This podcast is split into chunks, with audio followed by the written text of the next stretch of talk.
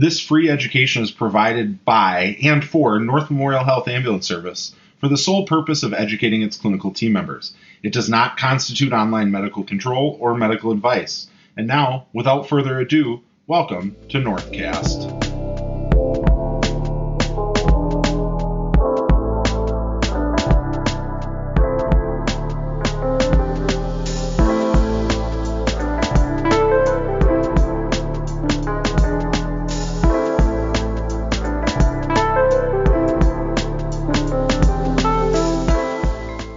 Hi, everybody, and welcome to a special edition of Northcast, where we're still desperately seeking a name and introductory tune. I am your hostess with the least mostest, Alex Tremblay, and I am here today with Zach Finn, uh, Associate Medical Director here at North. Happy to be back again. Today we have a couple people from our uh, community paramedic program here to chat with us about naloxone grant that they've been working on and some of the, pro- the work they've been doing with help out with the opioid epidemic here in Minnesota. Terrific supervisors here from the community paramedic program, Clara and John. So Clara, I'm going to have you go first alphabetically, introduce yourself, tell us a little bit about yourself, and then John, the man who needs no introduction, will have to provide a 30ish second introduction. So go ahead, Clara. My name is Clara Kessel. I am the community paramedic supervisor for our greater Minnesota areas and hopefully Wisconsin in the near future. And I am John Riley, the community paramedic supervisor focusing on the metro region, longtime paramedic here in North Memorial, and happy to be here today. I uh, I said before the recording started that in, since I started here in 2009, there has never been a North Memorial without a John Riley, and I don't know that that's untrue. So, well, let's tee it up here. So, you guys in your community paramedic work do a lot of grant-funded work, which I think is very important. It's a, a terrific use of of tax dollars in this state is to find ways to to make people happier, healthier, and out of the hospital. And one of the new ones, the one that kind of started here in 2021 and now is going to move into the 2022 year, is your work with the Minnesota Department of Health a, attacking or addressing the opioid crisis here in Minnesota. So, Clara or John, can you guys just take us through kind of what this grant covers and, and what your goal is? Sure. What the grant presently covers is identifying people who have had an opioid overdose, either through the 911 system um, as a referral into the community paramedic program, or from the ED, or from the floor at the hospital. What we do then is once those people are identified, we work to connect with them and their families, specifically to go out and provide them with Narcan education and administration. We also provide them with naloxone at that time and help them identify the different ways in which they can see an opioid overdose and what the next best steps are. In addition to that, we also work with um, the Minnesota recovery folk and work to connect them in order to hopefully get them into recovery when they're ready for it. So, Claire, I think we've heard a little bit throughout the news. If you've turned on the radio or opened up a newspaper or looked at your whatever app is on your phone these days, you've heard about the opioid epidemic and everyone knows that it's a problem throughout the states. But as somebody who's been on the ground and seen this firsthand, tell me a little bit about your experience and why you think this is such an important topic for us to be addressing. I think as a provider, we've seen a huge increase in opioid overdoses over the last several years. Part of that could be due to the mental health, part of it could be due to COVID. Whatever the rationale behind that is, we are seeing more overdoses. We're also seeing more overdoses that where the opioid's been cut with something else, such as fentanyl. And so people who would normally utilize an opioid are having much more dire consequences from it because of what it's been cut with. And I think due to the number of people who are overdosing and are having negative outcomes, even those that aren't fatal, has really pushed us to recognize as a healthcare system that we need to start addressing this at the very ground level. Let's talk about the initial step, identifying these customers and referring them. So, what are the criteria, John, by which a patient meets inclusion into this program? So, pretty much anyone with any kind of a history of opiate use or abuse, when it comes to our EMS referrals, we look for anyone who has had Narcan, whether that be by the EMS team or the the first responders prior to their arrival, whether they've been transported to the hospital or not. Obviously, if they're still alive and breathing when when they leave that scene, we would welcome a referral for anyone of that nature that we would then reach out to contact try to see if they'd be open to a visit from us. Part of our goal is to meet them where they are, their wish for recovery. Our partner, the Minnesota Recovery uh, Services, they provide peer specialists who will talk with the individual, do a visit with them, and will decipher where they are in that process. It's really important to them and to us that we don't scare people away by going in and saying, you have to quit what you're doing. It's more about what can we do for you? How can we keep you safe? If you are feeling like you want to get into a recovery system, we can help you with that. Otherwise, these peer counselors who have all been there themselves, peer counselors that they use at Minnesota Recovery, are recovered addicts themselves. So they understand they've been homeless, they've gone down that road, they've faced a lot of despair in their lives. So they're able to communicate and connect with the individual that we're that's being referred to us in a way that hopefully makes them feel more comfortable and safe in having that discussion. And so that's what we call a warm handoff, right? That's uh, the idea of when correct. somebody is still post overdose and maybe has that like immediate trauma, that that's the best time to try and see how we can be supportive of them. Is that correct? Correct. Yeah. Oftentimes, people that have had an experience, maybe a, a near death experience with an opiate, it starts to get them thinking about what's their next step? Where do they want to be a year from now, six months from now. As we all know, sometimes that's that first step towards considering something. And if you catch them right at that moment or soon after that moment, you probably have a better chance of helping to convince them that there are options for them that they can pursue. And Minnesota Recovery and our group tries to help give them the resources they're ready to accept. That's awesome. So Minnesota is one of the few states where ER doctors can actually prescribe a, a day's worth of Suboxone, so unless they go through a special training on the way out of the ER. So if somebody has a non-fatal overdose, that theoretically one of the things that they can do is have a 24 to 48 hour prescription of Suboxone to get them through that next step. But the idea of a warm handoff and and finding somebody that's really a peer for support is not something that the EDs are currently set to offer as much. Is that fair to say? I think that's fair to say. I think just to clarify a little bit, so the rules have actually changed to make it easier for people to get started on their medication assisted therapy for overdose now. And so even nationwide, ER docs don't need to go through special training. We need to apply for a little bit of a waiver, but we can prescribe Suboxone, buprenorphine pretty easily from the ER to start the process. And so you're right, it's a little bit different from a warm handoff in that, you know, sometimes we like to start this process that people who are willing to, they had their overdose, they're in the ER, already been started on treatment potentially, and those are the people that might be the most willing to, to engage in further their care after their initial ER visit. And sometimes it's different from what we're doing with the community parent program that John and Clara and the team are really doing here. Now, they're t- often talking about people who don't necessarily get treatment or start on treatment, but people who might be interested in finding a way to stop or, or even just making sure that if they can't stop, that they're not going to have worsening outcomes or helping family members navigate that process too who are watching this event happen. So, John, Clara, have you seen a number of patients? Do you know how many you've seen? I can't tell you.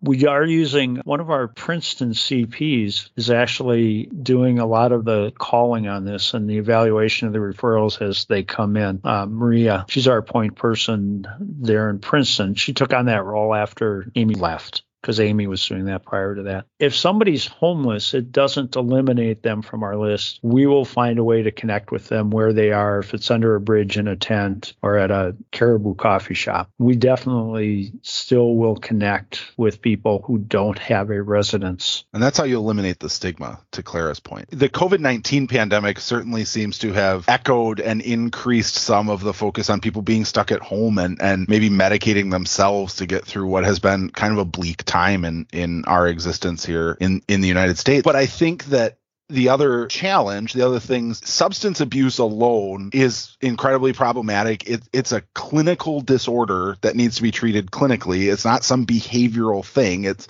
addiction is real. And and things like this. There's 257,000 homeless people in the United States that have already been diagnosed with severe mental illness. 38% of all homeless people in the United States state that they became homeless due to an addiction to drugs or alcohol. So what we're trying to do, the importance of this early intervention is is to stop the cascade down the mountain. Am I understanding that pretty well? 100%. Dr. Finn, you have been really actively interested in, in kind of what's happening here on the ground with opiates and how we're addressing opiates. Uh, what does the data show? Yeah, so the numbers throughout Minnesota for opioid related deaths and overdoses have been drastically increasing uh, throughout the past few years. And just even this year, up through about October, in Hennepin County alone, so just one county, Minnesota, there have been over 250 deaths related to opioids by themselves. And that's not including people who who didn't die. That's not including Ramsey County or any other county. That's just one small county here in Minnesota. Well, not a small county, but a big county, but still it's one county, and that's a lot of deaths. And if we can even prevent a fraction of that, that could be countless lives saved.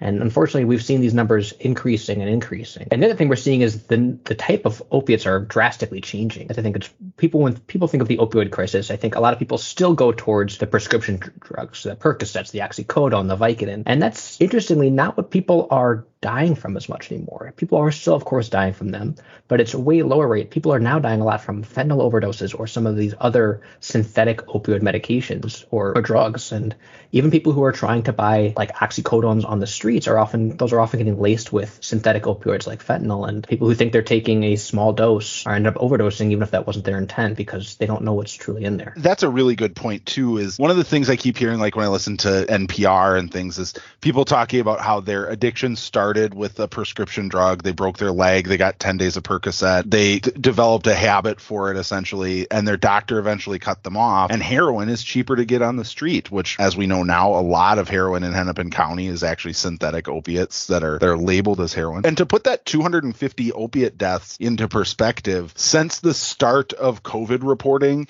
Hennepin County's only had 2,000 COVID deaths compared to 250 opiate deaths. 250 deaths does not sound like a lot, but it's a big chunk and it's an addressable chunk, right? When you make seatbelt laws, you make seatbelt laws because a ton of people died without seatbelts. So now we're kind of looking at the same thing. I was just thinking, you know, you brought up something that really important to recognize and call out, and I'm not sure exactly how to call it out in this specific format, but a lot of times people who either have mental health or substance use disorder concerns, they are embarrassed about it or don't see it in the same way because of all the stigma that goes both with mental health and substance use disorder. And so it's really important, I think, when we engage with them um, from a paramedic level, from a community paramedic level, that we do address that it is no different than being diabetic or having heart disease and trying to take some of that stigma out of it. One thing that I think is so important about us and who work pre-hospital and work in the emergency situation here is that, you know, there are so many of these people who use opioids chronically,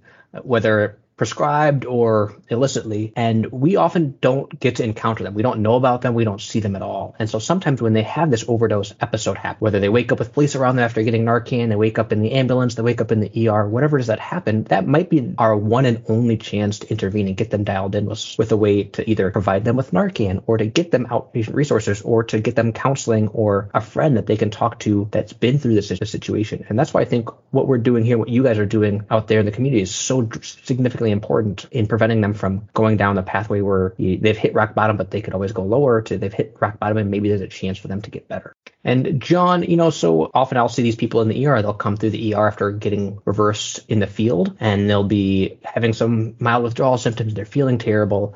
And say I, I do give them a referral to the community paramedic program and you guys go out to see one of them. Can you talk to us a little bit about what that looks like when you guys see them in their own home? Sure. So when we get a referral, first of all, that referral is sent to our program coordinator and then then reach out to the individual. And sometimes it can take multiple calls to actually connect. It's always important for us to have good contact information. Sometimes we get those referrals and we find that there's nothing we can do because we can't get in contact with the individual. Being homeless, that certainly makes adds challenges to that whole process. But once they do make connection, we're lucky enough to have program coordinators who do a really good job of talking to people and talking to them in a way that makes them feel like they're not being judged in that situation that that this is a potential source of help for them again at whatever level that they're at. So referrals made program coordinator reaches out they get an agreement for us to come see the individual. When the community paramedic arrives we start out in the typical way using AIDET introduce ourselves we make sure that uh, we're building a trust with the individual as quickly as we can just like we do in the the 911 system. Once we've established that, once we've gotten to a position of comfort, uh, we go on to do a physical assessment. We perform vital signs and, you know, have some discussions about what issues or concerns they have. Establishing that rapport is very important. Some of the things that we do specifically towards the substance issue, we talk to them about, try to establish, again, where they are in their thought process us about their issues with substance. We offer to introduce them to Minnesota Recovery Connection, explain to them what that program's about, talk to them about peer-to-peer counseling. We bring along with us a Narcan kit and and then discuss the education on how they would use that Narcan kit if they were to need it or how their family member or friends would use that. It's important for us when we're talking with the individual to ask them if there's somebody that they trust or somebody who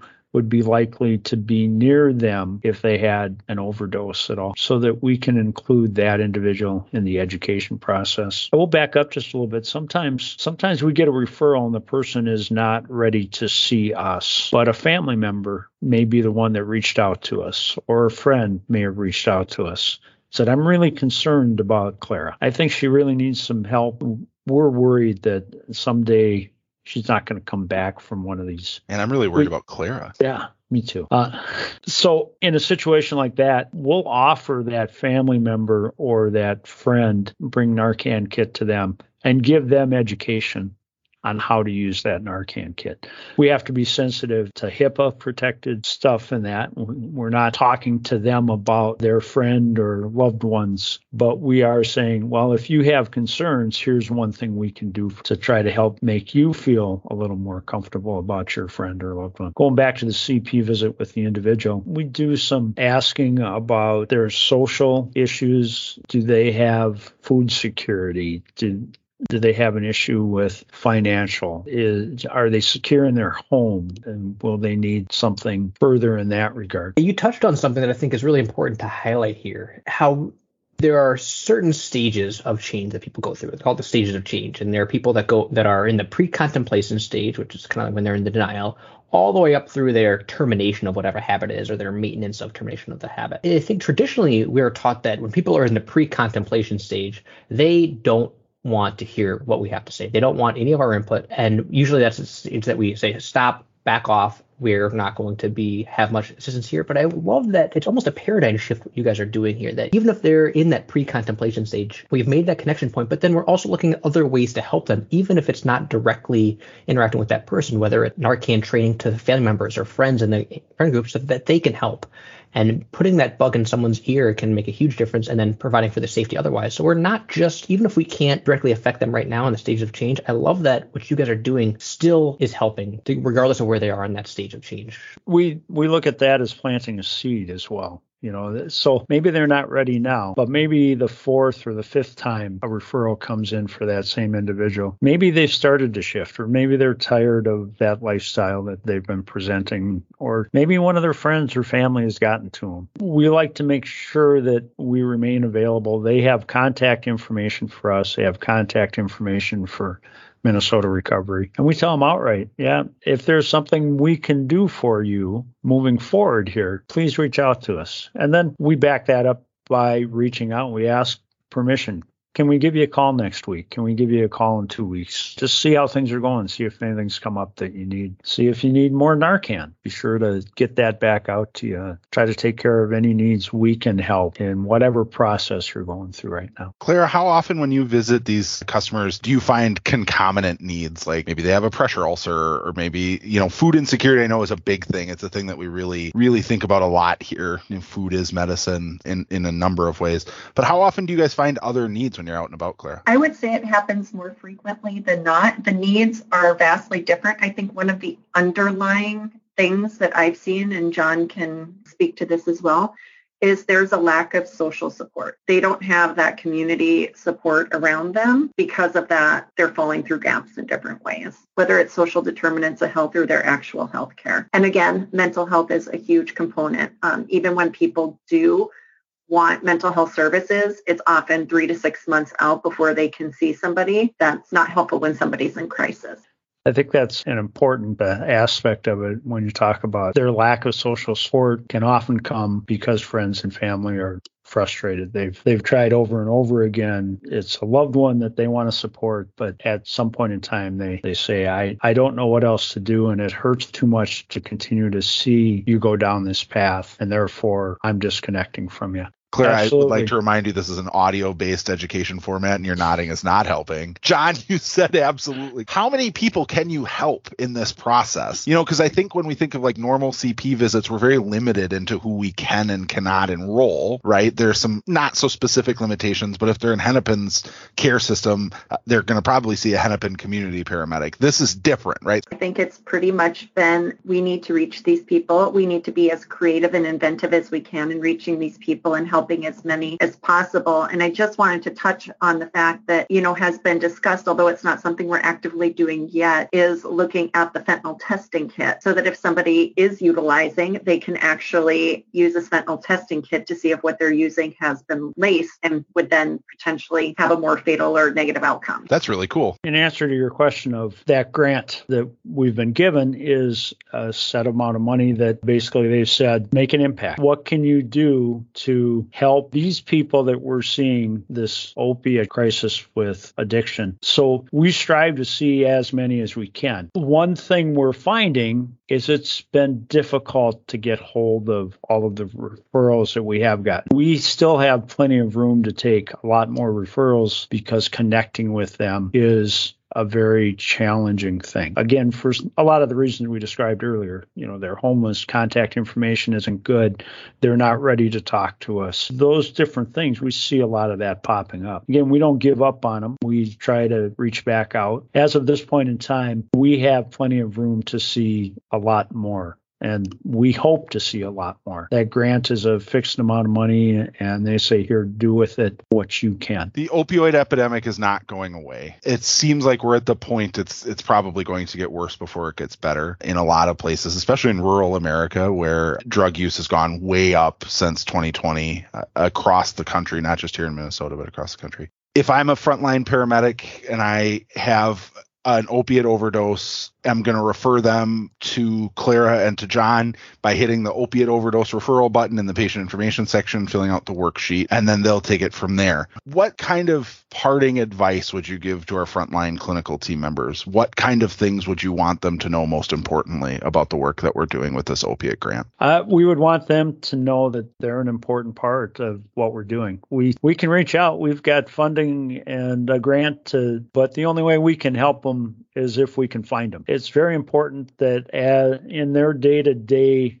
activities, and we're not just talking about only referring people that have been given Narcan. If they go out on a call and it has a relation to an addiction and they see things in there that uh, sort of ring a bell with them, raises a red flag, we want them to know that we're comfortable with that referral and vetting the referral after it gets to us. If we're able to do something about it, we will. One one thing we haven't talked about is that we have other community partners. The Brooklyn Park Police Department and us have we've got a relationship where they're giving us referrals, social workers at the police department that are involved in this and and one detective that oversees that, Samantha Hanson and we're really active on that side of things as well. And the emergency rooms, uh, doctor, we also get referrals out of the hospital. And at times, we've hoped to, on occasion, be able to even come into the emergency room while they're still there, connect with them, especially if it looks like we may have a hard time connecting with them after they've left. A great opportunity for us is to be able to say, hey, we've got this person in here. We're going to be letting them go pretty soon but would one of you mind coming over and talking to him, seeing if you can connect later with him? And John, hmm. how would the hospital get a hold if you guys know how if if we have some nurses from the floor, docs from the floor, techs from the floor, coordinators, how would we get a hold of you guys if we're based in the hospital system? Of course, the referral system. There is a referral for a community paramedic within that uh, Epic system that they can okay. always put in. But we would also encourage in the ED setting, you have somebody that you're concerned about, a social worker there or one of the staff members could certainly give our main number a call, talk to, to Sherry Kaiser or Pachia Zong, and ask them if there would be somebody available to come by or just have a discussion with them about what we might be able to do in the moment. Clara, any parting thoughts? I think, again, the biggest part of this is just recognizing that substance use disorder is it's a medical condition just like anything else and should be treated as such and that we're going to be the biggest part of changing that stigma once we start changing how we look at it that will trickle down And when it comes to the referrals themselves, we do super appreciate the referrals. We do follow up on them the biggest thing that we need from everybody is the phone number. If we don't have a phone number or a way to connect with these people, we're not going to be able to reach them. And again, just thanking everybody for the work they do and recognizing how important this is. So again, the importance of just changing how we looked at it a little bit like, okay, this individual doesn't want the help, but the family really does. We have to make this as accessible and easy for people to use with their loved ones. Well, so so let's wrap this up in a new segment that I'm going to call Finn's findings that I didn't put in uh, preparing for at all. No, don't do it, Alex. Yeah. Hey, so Zach, what is your big takeaway here today? What's the one thing that you would want to share back with the staff? The community paramedic program here can make a difference for these people who overdosed. Don't if you're seeing them in the streets, don't forget to hit the referral button, update their patient information, and give them a heads up that they might be getting a call from this crew to let them know that to and hopefully to be thinking about being open to the input and the advice and the guidance that our team can provide. That's awesome. As always, if you guys have any questions, I'd encourage you to reach out to the subject matter experts directly. That's Clara Kessel at clara.kessel at northmemorial.com or John Riley at john.riley at northmemorial.com. You should always do it through your North email because if you spell it wrong, it'll fix it for you. As somebody who has a very complicated name, I, I appreciate North's email system. It's been an honor to be here with all of you and to talk about really incredible work and, and the direction that EMS has to go to survive in a in a competitive healthcare market that's not just about taking sick people to see the doctor. Dr. Finn, you have any parting thoughts? I just want to reach out and say, John, Clara, thank you guys. You guys are doing some amazing work out there. This is this is the future and you guys are kind of hitting it early on the ground. And I think the work you're doing will provide dividends and, and change people's lives going forward. So thank you. This is really important. That's excellent. I'm going to say thanks for thanks for reaching out to us and giving us an opportunity to present this uh, this project and this our point of view on it. We certainly think it's important work and we're going to keep keep slugging away at it. Thank you guys. I agree with John that this is important work and it's nice to have it highlighted a little bit so people have a better understanding of it. So, hey everybody, as always, we need a better name than Northcast or as fast as hospital. I, Alex, it's grown on me. As fast as hospital might be the name of it if, if people That's fine. it might look weird, but it's good. and a jingle. I we found a really great open rights music library that but if you are musically inclined and want to make a little 10 second intro outro for for Northcast or we would love to have you. As always, if you have ideas for an episode, if you want to be part of of this, if you want to come and talk about something you're really passionate about, reach out to Dr. Finn and I directly through email and we'll see you on the streets. Be safe.